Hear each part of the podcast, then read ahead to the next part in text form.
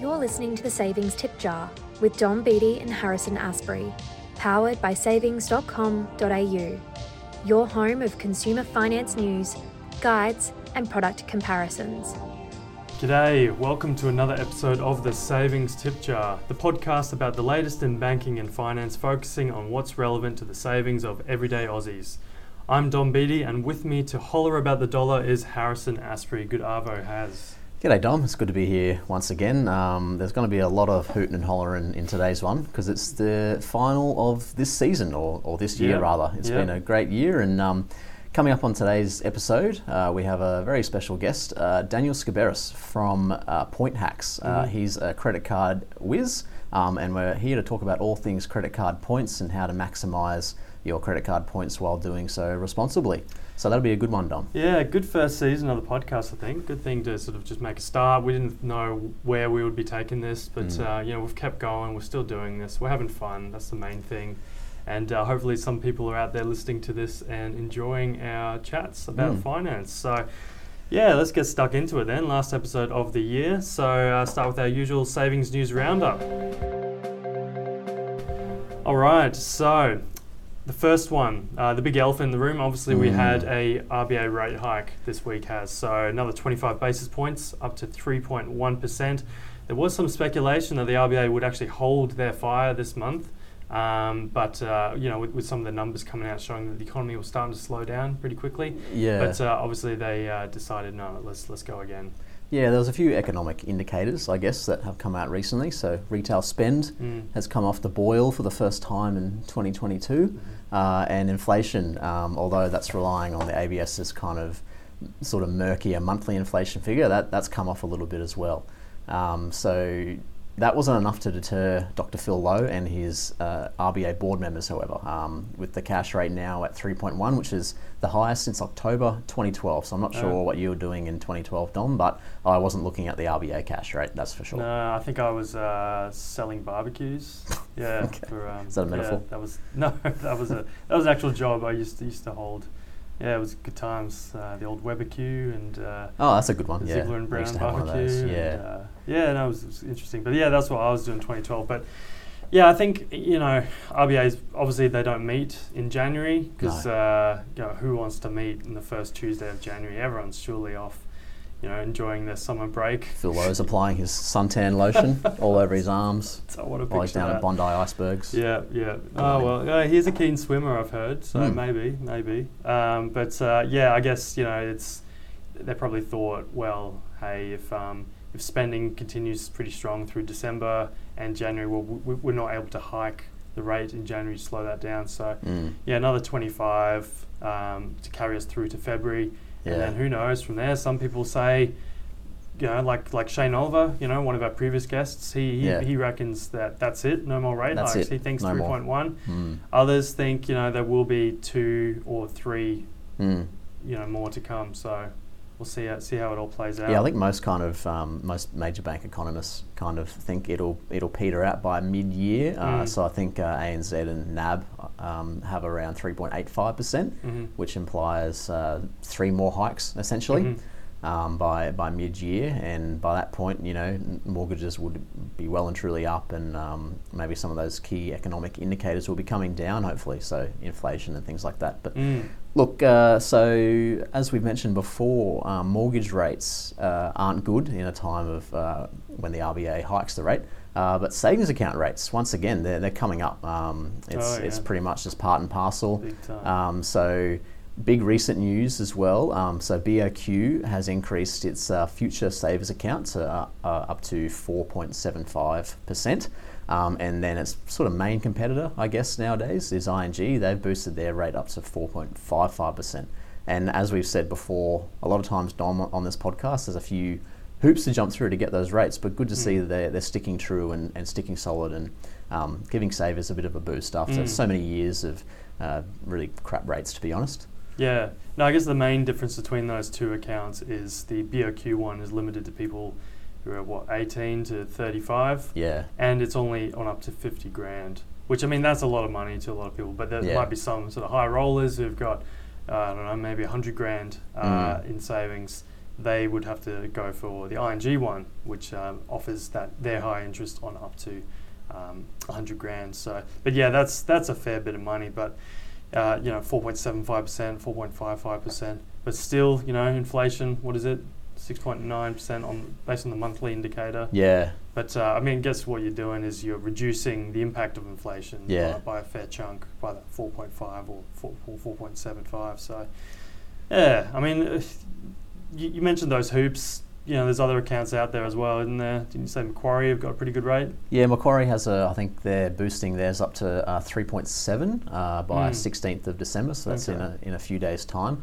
Um, and you don't need to do anything to attain that rate. You just park some money in there, and away you go. And look, there's a few others too. So I think um, ANZ Plus has around three and a half percent. Mm-hmm. Um, to my knowledge, they haven't announced any rate hikes off the back of the latest RBA hike. Uh, but look, as we always say, time will tell. Um, and three and a half, three point seven percent is pretty good in the market um, Mm, for not having to do anything to Yeah. attain that. So once again, it's, it's a juggling act of um, having to jump through a few hoops and get maybe one percentage point more, Mm. or just park it and pop lock and drop it. Mm. I've just got uh, the, the "Money for Nothing" song by Dire, Tr- dire Straits. Oh, yeah, great going banger. Through, going through my head. Mm. Because yeah, I, I mean, if you've got a big fat mortgage, you probably have to park your money in the offset account. But I just think how good it would be, you know, just having the money sat in a savings account and it's just paying you quite a few, you know, some you could be getting hundreds of dollars a month if you've Mm. got enough money in there, uh, just for having that money sat there. Yeah, Um, it's pre- pretty handy. it's a few Big Macs. Yeah, for sure. Um, now to another economic Big Mac. Uh, Nice. GDP. That's a that's a big one, a big economic number that all the economists look forward to uh, four times a year. So we had the September quarter GDP numbers come out. Um, now this one revealed that uh, the economy in Australia uh, grew 0.6 percent uh, over the September quarter. Now this is down Mm. from the 0.9 percent in the June quarter. So there are definitely some signs that it's uh, starting to slow down. Um, as part of that big sort of economic data dump, we got uh, one thing that we pay at, at, at savings uh, particular attention to is the uh, household savings ratio that shows you know how much of people's uh, money basically they're, they're Mm. putting aside. Um, and uh, that fell down to 6.9%, which is not really that surprising. Uh, that's down from 8.3% it was in the June quarter. But you know, it's still well above what it, where it was in you know 2018, 2019, when um, household savings ratio was only around three or four percent. Yeah, wow. I mean, it, but it's come a long way down from the you know didn't it get near 20 percent through the Yeah. uh, So households saving over one fifth of, of, of their income during the pandemic with nowhere to spend it, and nowhere to spend a it. lot of pa- uh, a lot of um, pandemic money coming through from the Mhm. government and things like that. Um, but look at how quickly that's fallen. Um, Mhm. I'm actually surprised though it didn't fall um, any lower. So 6.9 percent. That's still pretty healthy. Um, I was honestly expecting below five percent. Um, but look, certainly I think in the next GDP release it'll, Yeah, it'll fall below surely. five because. As, as Dom mentioned, that was for the September quarter, so that feels like ages ago now. So that's July, August, and September. Yeah, that was Um, before a a, few- a few these, months ago, rate yeah. hikes for sure. Yeah. Yeah, no, so I expect that to, to go down. But, you know, it's an interesting barometer of the, um, the economy because technically, you know, when the household spending ratio is quite low, Mm. it's supposed to be like a sign of confidence uh, that people are confident enough to go out there and spend. Mm. Whereas when it's quite high, it's when people are quite nervous about what's going on. They'll hang on to their pennies and don't That's spend right. it as much. So it's, it's a kind of it's weird times at the moment because obviously it took off during pandemic when everyone was panicking. Mm. Um, but now it's almost like people want to hang on to their dollars, but they just can't because you know interest rates going up and, and energy bills going up and in, inflation driving Yeah. grocery costs up. That people just they actually can't. They have they're forced to spend this Yeah, it's money. not like people are buying iPads or whatever. Mm. They, they're using it on, on everyday necessities. yeah, the so non-discretionary. yeah, yeah, yeah, for Um, sure. But speaking of weird times, Dom, um, flatmates.com.au, so the um, website where you find a, ha- a Oh, yeah. housemate, um, has come out with some data. Um, they revealed that uh, over 65s are the fastest growing demographic on the website. So Ah. um, older people looking for housemates. Um, they've increased by 25% over the last five years, and the flatmates release here says um, that uni um, share share houses are kind of falling away a little bit. No doubt, probably during the pandemic, um, with everyone sort of moving back home and not wanting to catch the spicy cough. Um, so that's interesting, Dom. What do you make of that? Like, uh, um, are older people just lonely? Are they looking to cut costs? Like, what's the go there? Oh, it's got to be a mixture of both. I mean, probably primarily the, the, the cost stuff. I mean, Mm. we're hearing that um, more and more people are starting to hit retirement without owning a home of Yeah, their geez. own. Um, and, you know, ultimately, I think owning a home is probably th- like what you want um, Mm. going into, into retirement. Um, it sort of makes me think up that whole debate where people think, you know, should you allow people to use their super to buy a house? Mm. because um, you know the, sooner you can get a house and, and, and pay it off, and then you know the, the stronger your chances are of having a more comfortable retirement. Mm. It just sounds like people uh, go into retirement. Maybe they've got a fair bit of super money, um, but uh, but they don't have a, a like a roof over their head to call their own. Mm. So it makes me think of that. Um, but yeah, it could also just be the loneliness factor. I've, I've heard people suggest, you know, there's l- real problem with, with elderly people being quite alone, and they've suggested more share houses for for older people. Yeah. Um, almost like little retirement villages all crammed into one house. Cute. Um, I don't know how that would go down. I don't imagine my my 88 year old grandma fancying living in a house with Just imagine that. They're all watching Sky News at level 80 volume, drowning each other out. Yeah, or, or if it's mixed, you know, you got a mixture of uni students, um, yeah, a couple of bong smokers with uh, a couple of you know tea drinkers. Well, you know, like it was, it was like that what that ABC program where it was um, retirement house for four year olds. You know, could Oh yeah, they could weirdly get True. along. You know, yeah, because they brought Um, out a series for the teenagers as well. Where it Yeah. just good on them. yeah, so Um, maybe it could be a nice sort of social. It's also harder for older people to get a home loan as well. So remember, one of our writers Oh, yeah. um, interviewed that that woman. I think her name was Margaret, and she had just found herself going through a rather messy divorce, and she had no assets to her name, but Mm. the banks wouldn't lend her money because realistically, you know, you could die while, while still owing Mm. hundreds of thousands of dollars. So that's that's also a kind of difficult point there too. Mm, yeah, definitely very hard to get a home loan when you're well, when you're over fifty, really, because the you know, Yeah. standard home loan is twenty-five to thirty years, Yeah. mostly thirty years. You need to have an exit times. interview so, and things yeah, like that, and yeah. you're kind of expected to retire around 65, 70. Mm. So yeah, the, the bank would really need to, to hear what you're going to do when you retire. How you're going to pay off these Mm. this mortgage? And basically, you're going to make a promise. I will use my super money. I will, I will pay it off with that. Yeah, exactly. Yeah. All right. Uh, I think it's time for our uh, fiscal focus segment with uh, featuring a very special guest. All right, we're now at that time of year where we're more inclined to spend money rather than save it, giving our credit cards a solid workout. So, for this episode's fiscal focus, we thought we'd chat about credit cards with Daniel Sciberras from Point Hacks. Daniel, welcome to the Savings Tip Jar podcast. Yeah, hi Dominic. Thanks for having me.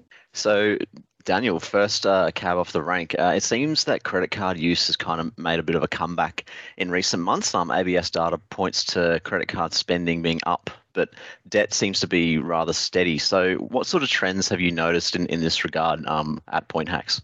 Oh, look, I mean, in terms of the number of applications that we're getting at Point Hacks, I think it's still pretty much BAU. Uh, m- most of our readers w- usually go towards or gravitate towards those rewards credit cards, Mm. and I, I guess there's been a greater demand for those in recent times, given airfares have been through the roof um, for various reasons. Um, mostly, uh, you know, just getting the planes back in the air can take a while, and also the fact that people have been saving for the last two years, um, have travel credits to spend, haven't seen family for years, so the demand is through the roof. And obviously, when you've got low supply and uh, high demand, you're going to end up with huge prices, um, cash prices anyway. So people have been looking at ways that they can travel cheaper. Uh, one of those is, of course, by utilising frequent flyer points and getting reward seats. Now, of course, they can be hard to find on some popular routes, but on some less popular routes that are still um, have sky high prices. Um, that can be great value. So people have been gravitating to to those frequent flyer rewards credit cards. But um, look, the demand has always been high, but um, and, and they're still high today. So um, yeah, uh, I, I could see that uh, continuing in the near future, especially if the cash prices go up, Mm. uh, continue to go up. So, Daniel, would you say, you know, with that in mind, your credit travel credit cards are making a comeback? You know, are we starting to see some some stronger offers for for, for travelers that are spending on credit?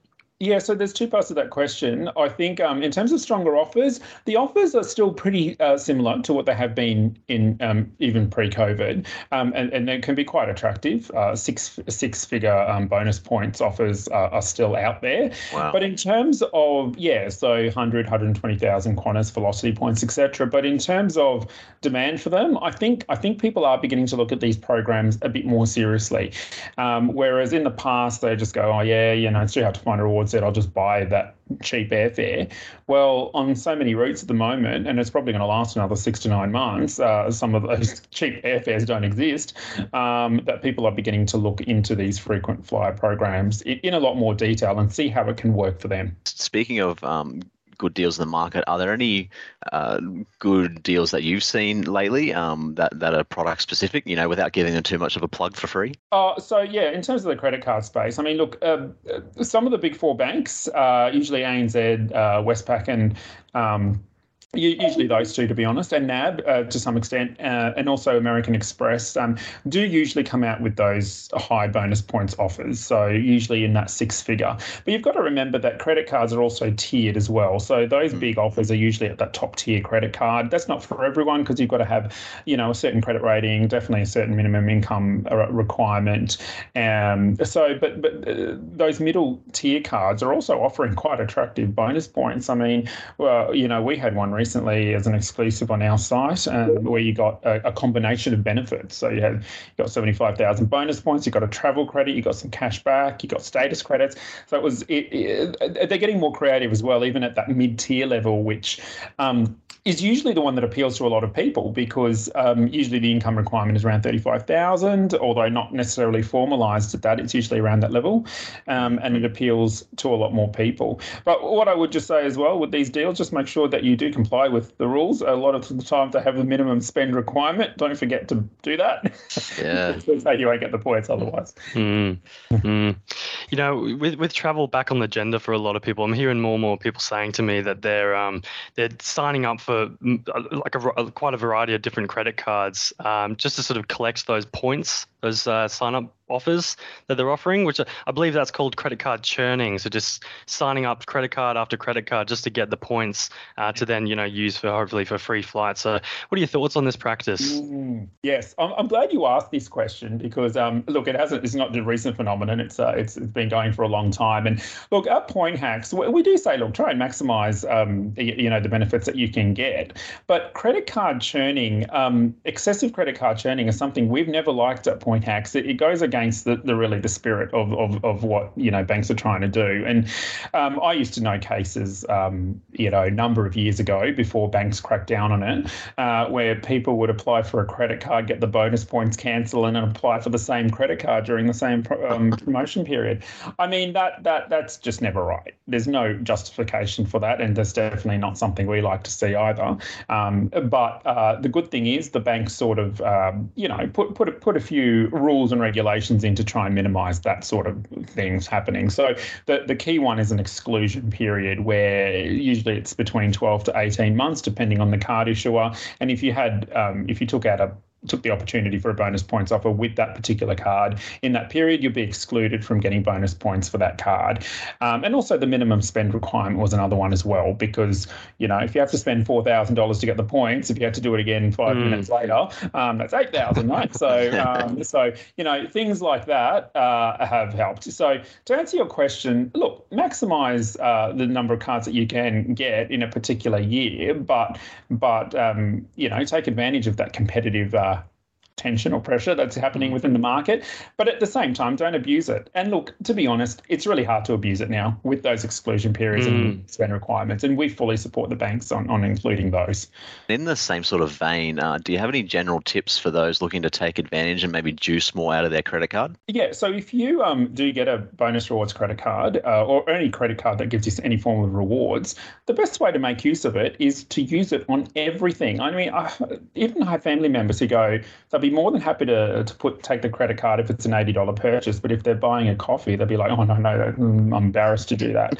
I'm like, I don't understand that because at the end of the day, half the time the the businesses don't want to handle cash anyway.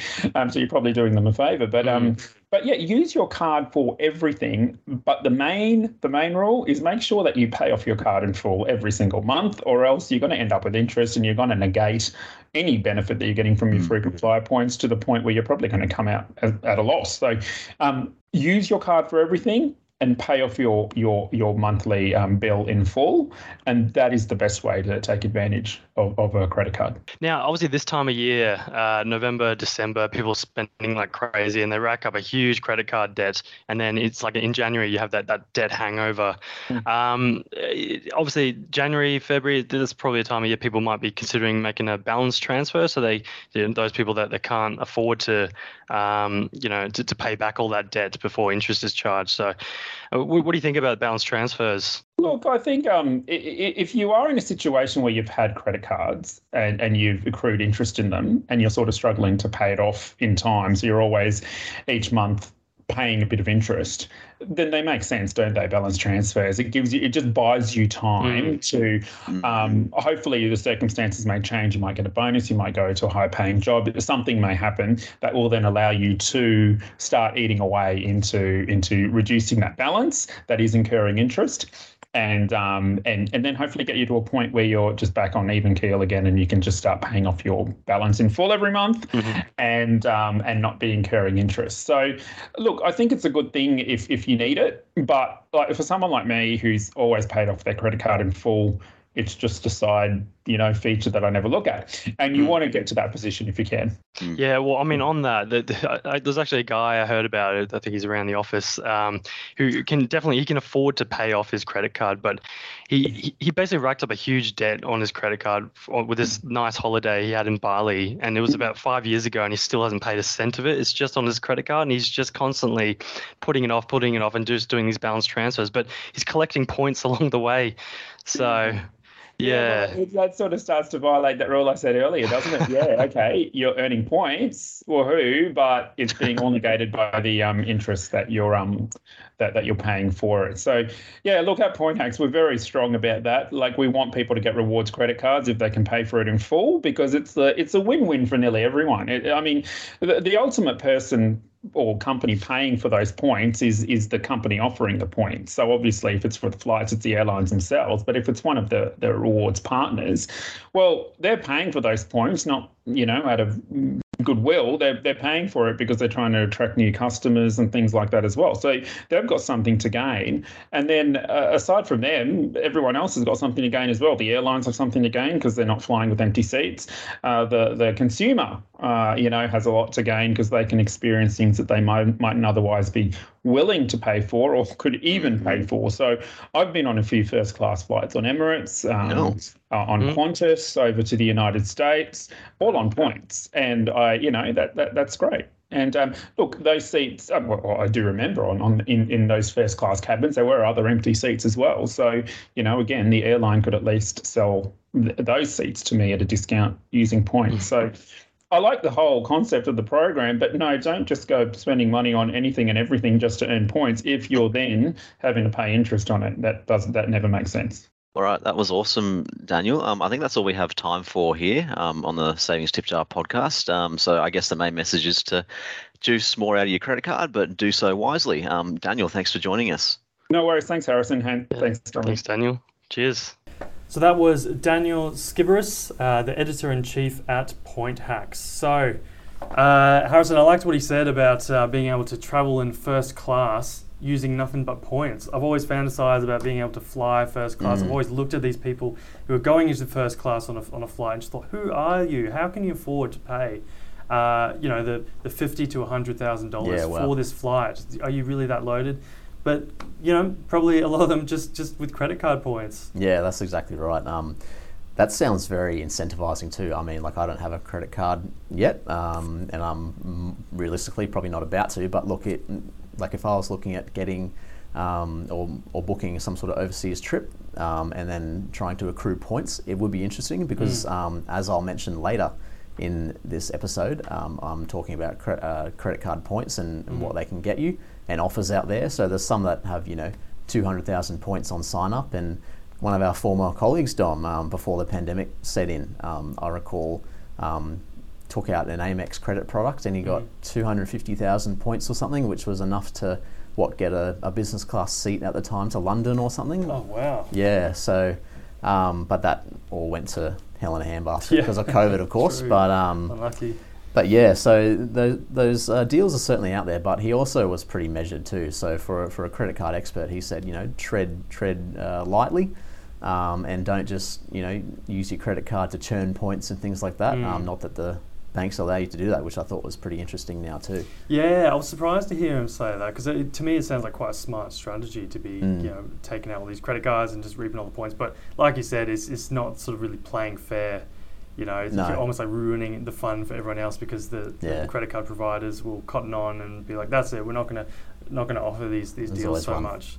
So, but uh, but yeah, I, I remember that uh, that former colleague uh, taking out that card, but you know, as, as I recall, he had to, you know, he couldn't meet the spending requirements on his own. He basically had to ask family and friends, "Hey, if you've got any like big expenses, can you please use my card to make it? on? I'll pay you. me- I'll pay you back over time. But I Uh. just need lots of money be spent on this card so I can qualify for these points. It'll be I- worth it."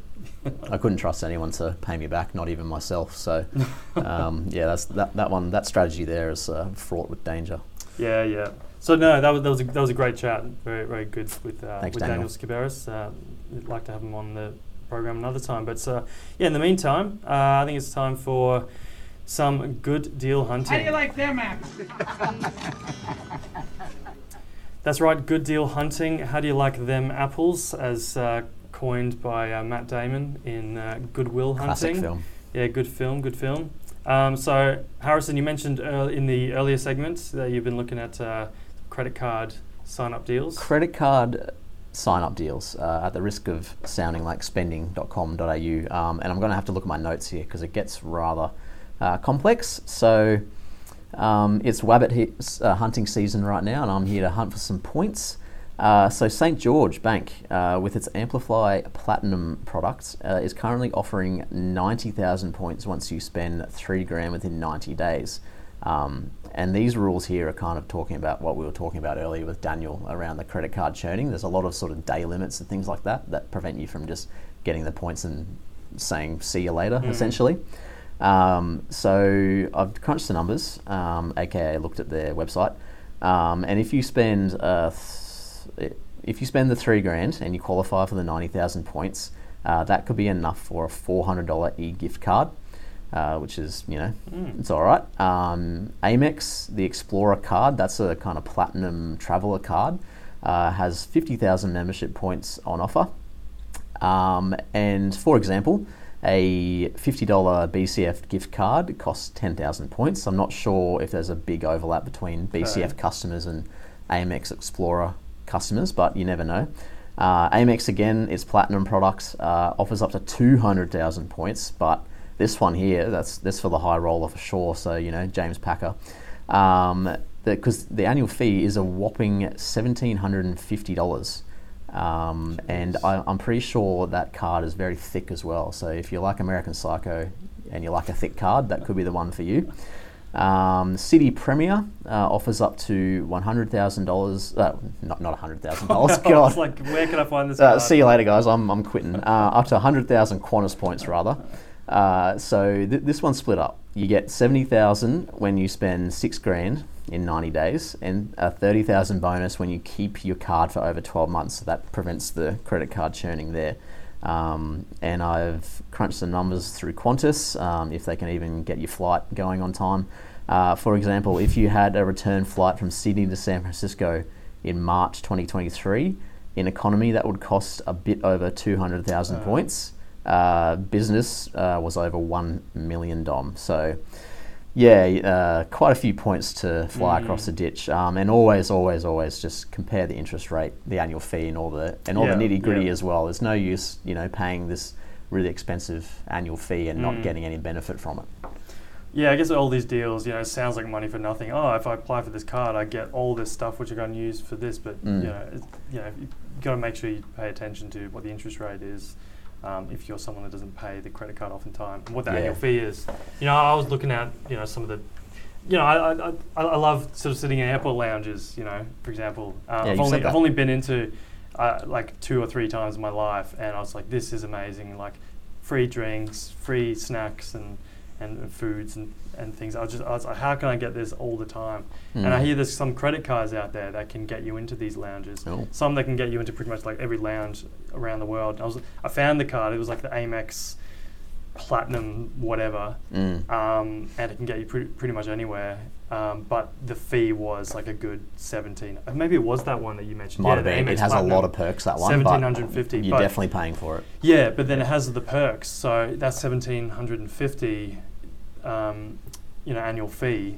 Well, uh, what do you get for that? I think you you get like you know f- it was a few hundred dollars of travel credit. Yeah. You get uh, free travel insurance. You Yeah, get into all the airport lounges. Like, what's that worth? Yeah. Um, and then you get you know lots of points and things. So you really got to make that work for you so that your the value that you're getting for the card exceeds the cost of the annual Yeah, fee. So exactly right. that's something you really got to weigh up. And I think also to qualify for that card, you need to be earning over a certain amount. So Mm.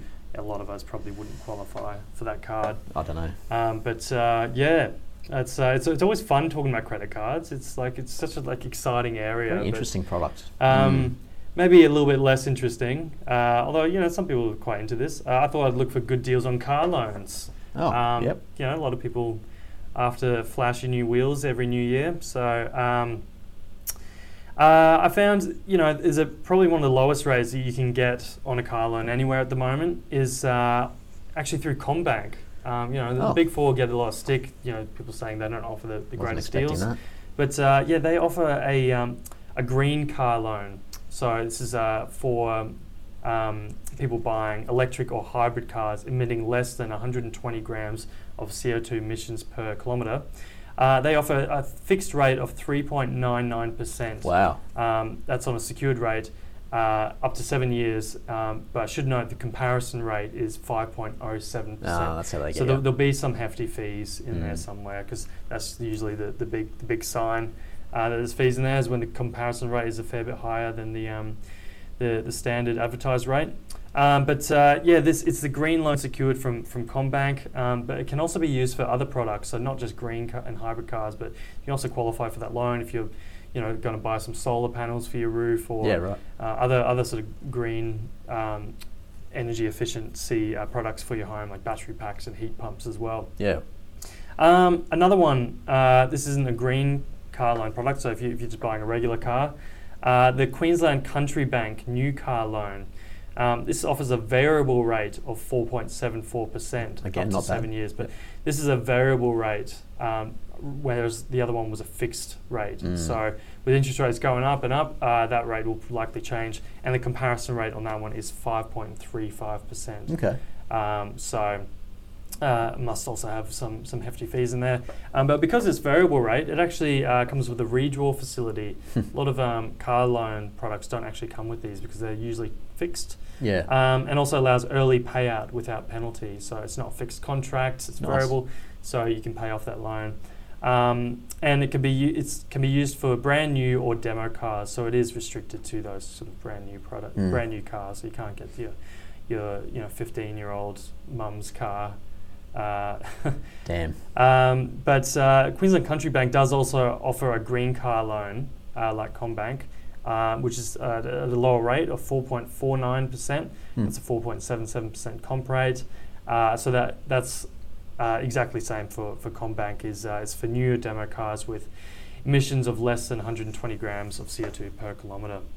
Um, also, for those people who you know don't want a variable rate uh, and don't want a car a green car loan, um, there is the IMB Bank new car loan. So it's a fixed rate of 4.99% up to seven years, and it's a 5.34% comparison rate, which, funnily enough, is actually uh, a lower comparison rate than the Queensland Country Bank new car loan, which Yeah. had the lower advertised rate but a higher comparison rate than this one, which is one basis point uh, lower. Um, and this is for cars up to four years old. So Hmm. n- it says new car loan in the name of the product, but it's up to four years old.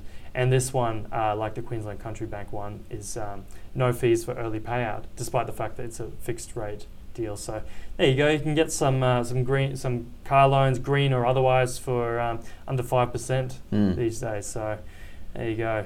That's that's pretty good. Um, it's it's quite interesting actually what a lot of banks or lenders consider to be a green car now. Like I think a lot have just moved to any hybrid or electric car is eligible. But I remember looking at one particular lender's uh, green car list back in the day, and I think there was a Ford Ranger on there, which is not exactly what you think No. comes to mind.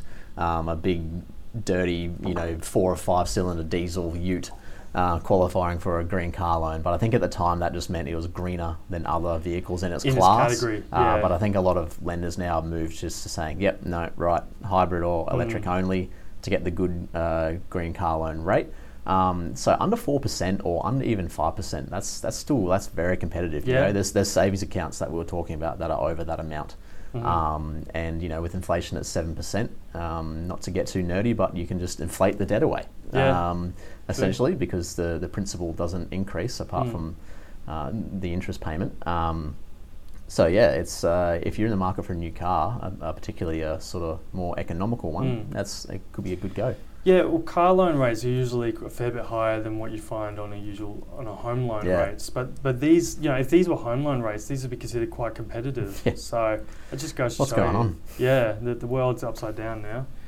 Um, okay, so that was uh, some good deal hunting. How do you like them apples? Yeah, All right, uh, Haz, I think it's time for some facts, some fun facts. I, I hope they're fun um, to round out the year. So I was I was scouting around the internet, um, and I was like, what have other countries historically used as currency? Um, now I think most people realise that you know we used to have tea as a currency uh, way back in the day. Uh, we had um, shells as currency and things like that, gold, obviously. Um, but let's look at some of the more weird things. And again, I'm going to look at and refer to my notes. Uh, so, cheese was used by the Italians uh, as recently as 1953. Uh, there was one bank titled Credito Emiliano, uh, and they began accepting some types of cheese as collateral for small business loans. Um, it's so, like the most Italian thing I've ever heard. yeah, just walking into the bank and going, "Yep, all right, here's a big wheel of brie. Um, give me a business loan." Uh, some villages in the Solomon Islands use dolphin teeth, um, and they're not just ripping them out of dolphins. I, I think they use uh, the whole dolphin, um, hopefully. Okay. Um, and I don't know what the exchange rate on that one is, Dom. Uh, maybe it's one US dollar for a, a tooth. Um, I don't know, which you know, it's that's that's pretty good. Um, and the Canadian Tire Company, um, they have uh, like a bit of funny money. Um, Canadian Tire in in Canada, obviously, uh, is kind of like a blend between Supercheap Auto and Rebel Sport. Um, what started as a consumer loyalty program quickly blew up in popularity in uh, in the land of, of the north. Um, some businesses accept the currency, so the Canadian Tire funny money, and eBay Canada uh, has apparently started accepting it as a form of payment. Uh, so I bet their central bank isn't liking that at the moment. But yeah, what do you make of uh, weird currencies?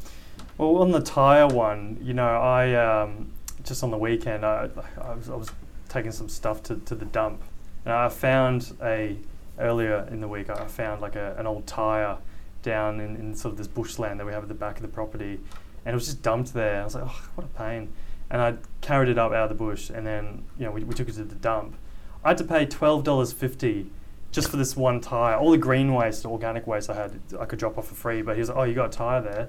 That's uh, that's actually cost you. That's going to cost you twelve dollars fifty for me to just dump a tire at the Yeah, dump." thanks for So- doing the right thing. So there's your exchange rate there. You know, one tire equals twelve Hmm. dollars fifty Australian. Was it a Dunlop or a, or a Pirelli? I don't know. It was just a regular old passenger tire. It, he asked me, did, did it did it have the rim on it? I was like, yes. And he's like, oh, no, that's that's extra.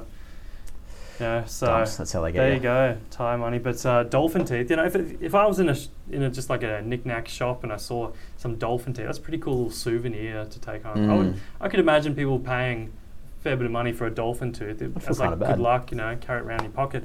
Just show people at party like, hey, I've got a dolphin tooth. Like, oh wow, that's so cool, man. yeah. Not sure what parties you, you you're going to, I but don't know. I would, I would find that interesting. I Yeah. get bored at parties easily. If someone has Yeah, something true. cool and interesting I've never seen before, I've never seen a dolphin tooth up front. Um, but uh, cheese, I mean, I, I do like a good chunk of cheese, but I just can't imagine securing a business loan. it'd go off quite With quickly that. too. So Mm, but Uh, Mm. yeah, just goes to show you. Um, for my fund facts uh, this week, you know, I was looking at uh, sort of funny sort of banking glitch stories. You know, we, we hear about these stories about, you know, someone was accidentally transferred a whole chunk of money by a bank. Mm. It's like, what do you do in that scenario? Do you, do you just spend it because it's not your, Absolutely your not. fault? Or do you just immediately admit and say, this, uh, sorry, you've made a mistake here. I don't deserve this money. I mean, you can always just plead ignorance. Hey, I didn't, I didn't know that wasn't mine. I don't know. uh, but I just heard this, um, read this story recently, and there's a podcast on it. Uh, there's a guy called Luke Moore. His uh, his nickname is Milky because uh, he apparently looks like the Milkybar boy. kid. And yeah, he's a country he's a country guy from from Goulburn, um, and he was kind of li- you know quite down on his luck. He'd lost his job, he'd lost his girlfriend, and he was Oh. surviving on um, Centrelink payments until one day he um, he found that um, his mortgage payments and withdrawals weren't actually changing the balance of his St George bank account. He uh, he was kind St. of thinking, I swear that there was you know a, a mortgage payment and my balance is staying the same. And then he tried withdrawing five thousand dollars, and they're like, "Yep, here's your money," and the bank balance stayed the same. Then he tried fifty thousand, and again, it's he got the money, but it wasn't it wasn't the bank balance wasn't changing. Sounds like the Matrix. So it was like this uh, computer glitch at St George Bank. Um, over time, he it was just this bottomless pit of money. He managed to get two million dollars from St George Bank, um, and he was just you know living the life of Riley on the Gold Coast, uh, spending it on strippers, drugs, fast cars, and even a boat. Uh, at, but obviously, the good times like that can never last, and it all came crashing down um, when they cottoned onto it, and the cops got involved. And what was his nickname, Dom? he ended up serving the a jail term. But uh, yeah, I think he's been referred to as the Bogan Wolf of Wall Street, which I love that. Um, and I think you know, they one one day they might even turn it into a into a film. I hope so. Apparently, there was a I don't know, like a Vanity Fair article written about it, and you know, Peter Dinklage, you know, the actor from Mm. um, Game of Thrones, he he heard about it and um, and was sort of shooting the story around for, for someone to make a podcast on it. And I think the comedian Jim Jefferies Mm. uh, had him on. So I just think that's great. I, I just love those kind of little those, those stories like Aussie that. battler. Yeah, I think he's, he's kind of like a classic Aussie hero in a way, even though he's he's done something illegal there. um, but it's just We all love a larrikin. you yeah, know? that's yeah. that's true. It's kind of it's in, our- in our Ned culture. Kelly. Yeah. So yeah, that's uh, my sort of fun fact. I guess it's not really a story, more of a fun fantasy. But uh, Mm. yeah, You know. that's that's one. Just just a fun one to finish off the uh, the year, I reckon. Um, but uh, yeah, I think it's time for the the sonar. So saving sonar. What's on your radar? Has All right, beepity beep beep. Um, so coming up this week, uh, just to keep it light and brief, uh, we've got median earnings coming out on Wednesday. So uh, it's currently twelve hundred a week, um, which is the median means middle. Um, Mm. So the ABS I think releases uh, average earnings too, and the average is always blown out by the super high rollers, Mm. pushes up the average, Like whereas median is probably yeah. a better barometer of where Australians are at. So twelve hundred a week. Uh, I don't know what that equates to per year, Dom, but um, yeah, that's you know that's that's pretty good. Um, Mm. it, it'll be interesting to see uh, what it goes up to uh, this this round, um, and off the back of that as well. I'm kind of in the same context. So on Thursday as well, uh, household wealth data is coming out. Um, I think it's currently around half a million dollars for a household because just because there's so many homeowners in Australia and because house prices have just gone through the roof. So Mm. it'll be interesting to see sort of what happens there with uh, you know early indicators of house prices falling um, and also super balances too. You know the share market took a bit of a tumble True, earlier um, this year, so it would be interesting to see what happens there. Hey, Mm, yeah, absolutely. Yeah, I, I wouldn't be surprised to see that the wealth stuff fall a little bit. Mm. See with house prices falling, that's where Fed. Well, I mean, you think about the average Aussie. Where's their wealth tied up in? Mostly, it's the house and house their and super. super, yeah. and both of those you'd think would have taken a bit of a dive around that time. Um, and yet, median earnings, uh, I guess that will probably go up. Um, I think wages growth is coming out fairly strong. Yeah, three point so something. strong that actually the RBA are a bit, bit worried uh, because you know they look at see you know three percent plus wage growth equals inflation of you know three percent plus Mm. because they tend to go hand in hand. Um, so there's a bit of, a, but then you know the RBA is getting criticised for, for having that line as well. by you know by say unions and stuff that, that want those high wage figures. I mean, the, the three point one percent or whatever it is wage growth is still way under uh, inflation. Yeah. So people are actually having a, a real wage loss. Um, yeah, it's the worst in over 10 years, I think, the actual Yeah. real wages when yeah, inflation's taken into account and, and wages um, aren't, aren't keeping up. It's the worst in 10 years, I think, um, according to Callum Pickering from Indeed, um, one of the Mm. experts there. Um, Yeah, so it's it's kind of funny. It's almost like the RBA kind of wants everyone to take a like a pretty big real wage um, loss mm, for like uh, you know a year or so tr- until inflation can get down low enough where we can exceed that. So yeah, a couple of big ones uh, to keep an eye on this week. mm. Um, for me, uh, on my radar, I'm keeping a close eye on um, the labour force data that comes out this Thursday. Mm. So what's unemployment going to do? Unemployment's still at like almost all-time lows. I think at 3.4 percent. Yeah, wow. Um, I think each time we, we reach that time of year where unemployment data is coming out, all the economists saying, "Oh, it's surely going to go back up now." Yeah, Yeah. economy's slowing down, and then it just doesn't. So we'll see see how it plays out now. Um, maybe it'll be healthy for the economy if unemployment rate went up a bit. As bad as that sounds, Yeah. because it means you know if the rate rises, it's really starting to make a dent. Um, economy's starting to slow down. Hopefully, inflation will slow down with it. So I guess the RBA will probably be wanting to see that unemployment number go up a bit, Mm. but they'll never admit that. Um, uh, also, I mean, obviously, this is our last podcast of the year. Probably won't have another one till um, uh, maybe late January. Um, so, in that meantime, uh, monthly inflation data on January 10. Oh, um, yep. You know, I'll, I'll be on my summer break. You probably will be too. I'll still be on I'll island time. Yeah. I'll still be yeah having having a, a look at that stuff just because I'm a bit colada. of a nerd. Just have a look. Um, so yeah, I mean, it surprised everyone when it went down to six point nine percent. Mm. Um, so we'll see if, if it will keep going down or if it bounces back up. Um, obviously, the RBA will keep a close eye on that too. And then retail trade on January 11. I think Oh, that yeah. is for n- November spending. Jeez. So it encompasses the Black Friday stuff. So Yep. a couple of big big releases uh, in um, mid to early Jan. Yeah, this this time of year is always funny, isn't it? Um, so yeah, you, you got Black Friday as you mentioned, um, the unemployment data. Um, you might see an uptick in maybe uh, part-time work because of you know people starting to hire Christmas casuals and things like that. Mm. You know, David Jones always does a big hiring spree, and Mhm. a lot of other outlets do as well. Yeah, I was a Christmas Um, casual it's back a- in the day at a surf Oh, shop. good one. Yeah. Wow. Shuckers, bruh. Mm-hmm. Um, yeah. So, yeah, it's it's a weird time of year, and while Phil Lowe's probably cutting into a into a uh, 4x gold and having a nice little triangle sandwich, the the economy keeps uh, ticking along. I don't think he's a gold drinker. Mm, yeah, maybe a crown lager. Crown lager, Yeah, yeah, minimum. yeah, definitely. Mm. Yeah.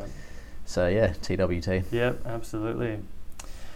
All right, I think that brings the end to this podcast episode, but also the end to our podcasts for 2022. Harrison, it's been a pleasure. It has been a pleasure. Um, I won't get to see you in this uh, dark room again for a little while. Um, thanks to the three listeners we've had. Um, it's, it's been great. I know who you are, uh, mum, and so forth.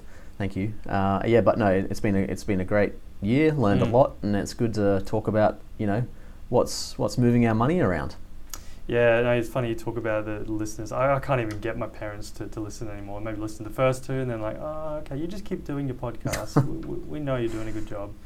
Uh, but no, there are, we know there are listeners out there. We've seen the viewing figures, and Yeah. you know we appreciate all your support, and um, you know appreciate spending this time with you, Has. It's always fun to It's been great. yeah chew Learning the fat day. about finance. Yeah. that's the way. Um, so yeah, I guess uh, thanks to all those listening to our final episode of the Savings Tip Jar for 2022. We really appreciate your support, and we also really appreciate any thoughts or feedback you might have. So please don't hesitate to get in touch via savings.com.au's Facebook, Twitter, or Instagram, or shoot an email to inquiries at savings.com.au. Catch you next year. Bye.